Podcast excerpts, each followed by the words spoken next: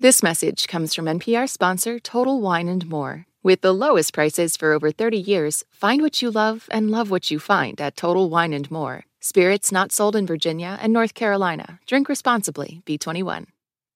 Hey, short wavers. Rebecca Hersher here. Hurricane Ian left entire neighborhoods in ruin, which means hundreds of thousands of people are now turning to the federal government for help. Last year, my colleague Ryan Kelman and I investigated why some of the people who need help the most don't get it. Our reporting brought us to another part of the country that suffered from hurricanes in recent years, Louisiana. And today, we bring you that story, which originally aired in July 2021. You're listening to Short Wave from NPR. Oh, shoot, did we bring the cookies? Yeah. Oh, okay, cool. In May, producer Ryan Kelman and I drove out to DeQuincy, Louisiana. This is southwest Louisiana. It's really flat and marshy. The roads are in rough shape. This area got hit by 2 hurricanes last year. So this must be... The person we're going to meet is named Donnie Spite. She lives in a gray mobile home a couple miles off the main road. It's surrounded by tall pine trees, so it's pretty quiet, except for her chihuahuas, Goliath and Popper. Goliath is really small. Donnie's husband Steve chose him because Goliath was the littlest one in the litter. Steve worked as a pipe fitter in the petrochemical plants nearby, and his nickname was Termite. They call him that because he could crawl through them pipes. He was short as I am, but smaller. By the time they brought Goliath home, Steve was retired and he used a wheelchair to get around. And Goliath was always on his lap. That puppy had been in a wheelchair up until 2 months ago. Oh, wow. Or 2 months in one day. It's so fresh, huh? I knew it was coming. Yeah. I've been taking care of him for so long.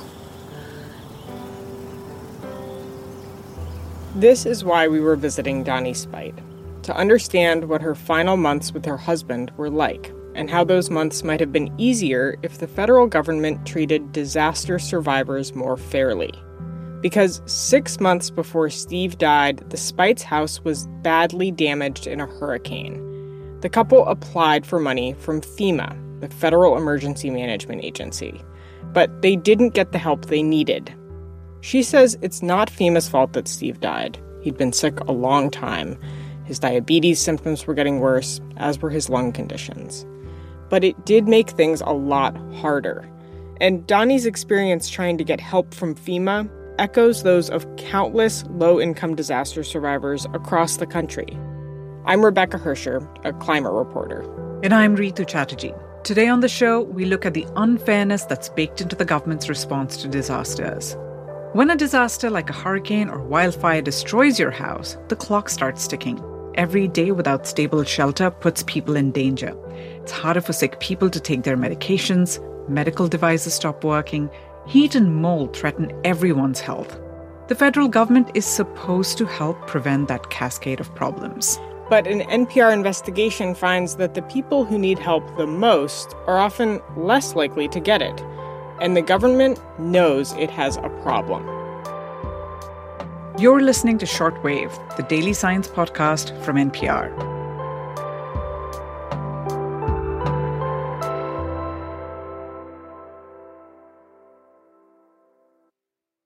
This message comes from NPR sponsor Dana-Farber Cancer Institute, one of the largest recipients of NIH funding. Dana-Farber scientists played a substantial role in developing more than half the cancer drugs approved by the FDA in the last 5 years, data through 2022. They've made one advanced cancer discovery after another for over 75 years. Dana-Farber Cancer Institute is changing lives everywhere. More at danafarber.org/everywhere.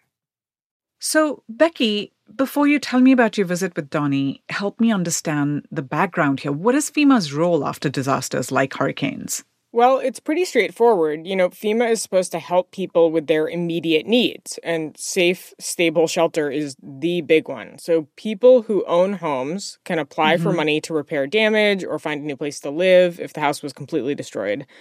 And there's also money to help cover the cost of rent or a hotel room. And then sometimes FEMA brings in temporary trailers that you might have heard about, and that's emergency housing. And what do we know about who ends up getting that money? Right, so that's the question I've been asking for years now, actually. So all the way back in 2017, I noticed that poorer people seemed to be struggling to get adequate help from FEMA. And it was anecdotal. I mostly noticed it in Houston after Hurricane Harvey.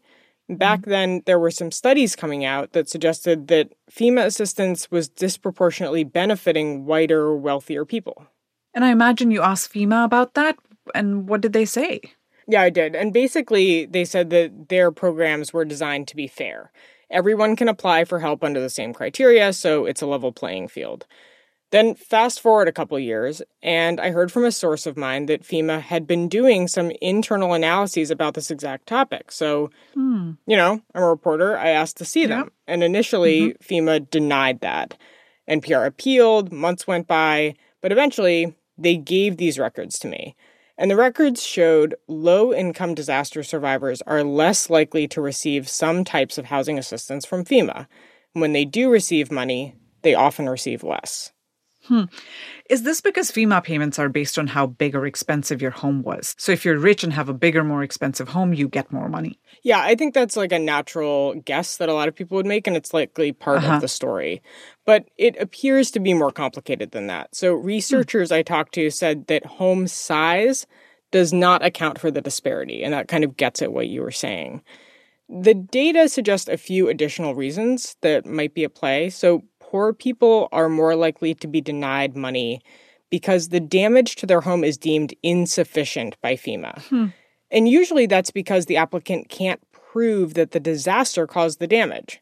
So the analysis actually suggests that the disparity could have something to do with the inspection process. Like maybe inspectors are looking at the homes of poorer people and saying, this roof already needed maintenance, so a lot of this damage can't be blamed on the hurricane, for example. The other thing that might be at play is that people who can't prove that they personally own their home or that they're named on a lease, they are also cut off from assistance. So that might be accounting for some of this disparity. So what about Donnie Spite's situation? Where does her experience fit in? Right. So her experience is probably tied to a third reason. So basically, FEMA isn't super focused on outcomes. Like, they assess how much damage you have, they give you an amount of money that they think is fair. And that's basically the end. You know, the agency isn't checking to make sure that you were actually able to get stable housing with that money. Now, that is less of a problem if you have savings or family members who can lend you money. But imagine if you're living on a fixed income or you have a disability or young kids. Getting insufficient help from FEMA can mean no safe place to live, and that can be really dangerous. And it sounds like that's what happened to Donnie and her husband, right? Yeah, exactly. So when Hurricane Laura hit last August, Donnie and Steve sheltered in place in their mobile home, and there were 150-mile-an-hour winds. What was it like here during the storm, I guess? Did a lot of trees snap? Oh, there was 2 big pines over there, huge pines. One of them was the one that landed in the bedroom. Oh, gosh. Yeah, this tree put a 2-foot hole in the bedroom ceiling, and it knocked out the electricity, it destroyed the air conditioner, and they really relied on the electricity for the electric lift that helped Donnie get Steve in and out of bed safely, to charge his electric wheelchair, and charge the nebulizer he needed to help him breathe, and it was dangerously hot in the house. The Spites did not have home insurance, they lived on a fixed income, they did not have the money to repair the damage on their own. So they applied for help from FEMA. And presumably they hoped that FEMA would give them enough money to fix the hole in the roof and get electricity and air conditioning as soon as possible. Right. What happened? So Donnie says FEMA gave her $1,649. That was $1,200 to fix the roof, plus about $400 for a generator. But after a big disaster, prices for repairs and equipment can really skyrocket. Yeah, right. And actually, that's a good point. Donnie said that the cheapest generator she could find was $900. And a contractor told them that the roof repair would cost twice as much as FEMA gave them. They were living month to month on Social Security and Steve's benefits from the VA. Steve served in Vietnam. They used the savings they had to cover the cost of that generator, but the roof repair was out of their reach financially. So they lived with the hole in the bedroom ceiling all winter. And you can see the sky through this thing. Wow. This is Louisiana. It rains all the time. The water came right in. Plus, remember, there was that terrible deep freeze this winter. Oh, very stressful circumstances for anyone. But I mean, for Donnie, she was caring for Steve through all this time. Yeah, and doing her best. But, you know, she's 77 years old. She has arthritis. Mm. The damage in the house made everything harder, especially since the hole in the roof was right next to Steve's hospital bed in the bedroom. Mm. So caring for him was that much more difficult when the weather was bad. And this spring, Steve's health really deteriorated. I went through some hard times there with Steve, but we would have been married 39 years the 2nd of this month. Wow, that's a long time. Steve died in March, and Donnie says their final months together, they would have been calmer and easier if the house wasn't in such disrepair, and if they'd gotten enough money to fix the damage. And I imagine there are thousands of people like Donnie. Yeah, actually it's more like hundreds of thousands of low-income people who potentially don't get the help they need. And FEMA now acknowledges that the disparities in who receives disaster assistance, that those are a problem, which is a change. For decades, FEMA has argued that its disaster programs are fair. I interviewed Keith Turry. He is FEMA's assistant administrator for recovery. We do understand our obligation to support disaster survivors in an equitable way. That is a responsibility that we have here at FEMA. And candidly, we have work to do there, and we're committed to following through on it. He says the agency is studying these disparities. They are asking local officials for feedback about how people of different demographics are or aren't served by FEMA's current programs. Mm-hmm. And the new head of FEMA, Deanne Criswell, she testified before a subcommittee in Congress last week and said that equity is one of the top 3 priorities for the agency. But the agency didn't respond to questions from NPR about specific changes it's considering or what the timeline is for any of this. I mean, Becky, you've covered FEMA for a long time. What's your sense of whether things will change?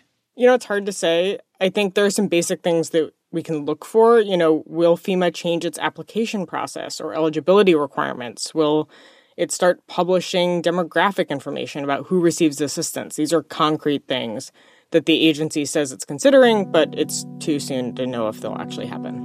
NPR climate reporter Rebecca Hersher, thank you for your incredible reporting and for bringing it to us. Always great to talk to you. Thanks. Hi, Short Wavers. It's me, back in the present. So, as I said at the beginning of the episode, this originally aired a little over a year ago. And since then, there's been more pressure on FEMA to start collecting demographic information about who applies for assistance and who gets what after a disaster. But so far, there's no public plan to start sharing that data. And a quick update on Donnie Spite. She still lives in DeQuincy, and earlier this year, she used the money that FEMA gave her, plus money from private donations, to buy a used mobile home, and friends and family are helping her fix it up. She says there's still a ways to go. For one thing, it doesn't have any cabinets in the kitchen. Also, she says her dog Goliath has passed away.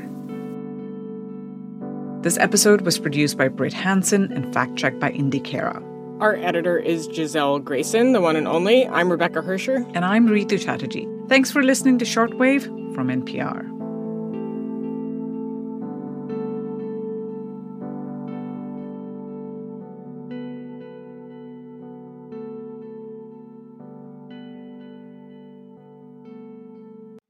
This message comes from NPR sponsor American Express Business. Take your business further with the Amex Business Gold Card, now smarter and more flexible. It's packed with enhanced benefits to help unlock more business value. Learn more at americanexpress.com/businessgoldcard.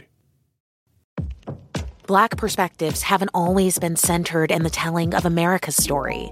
Now, we're taking center stage. Introducing NPR's Black Stories, Black Truths, a collection of Black-led stories from NPR's podcasts. Search NPR Black Stories, Black Truths wherever you get your podcasts.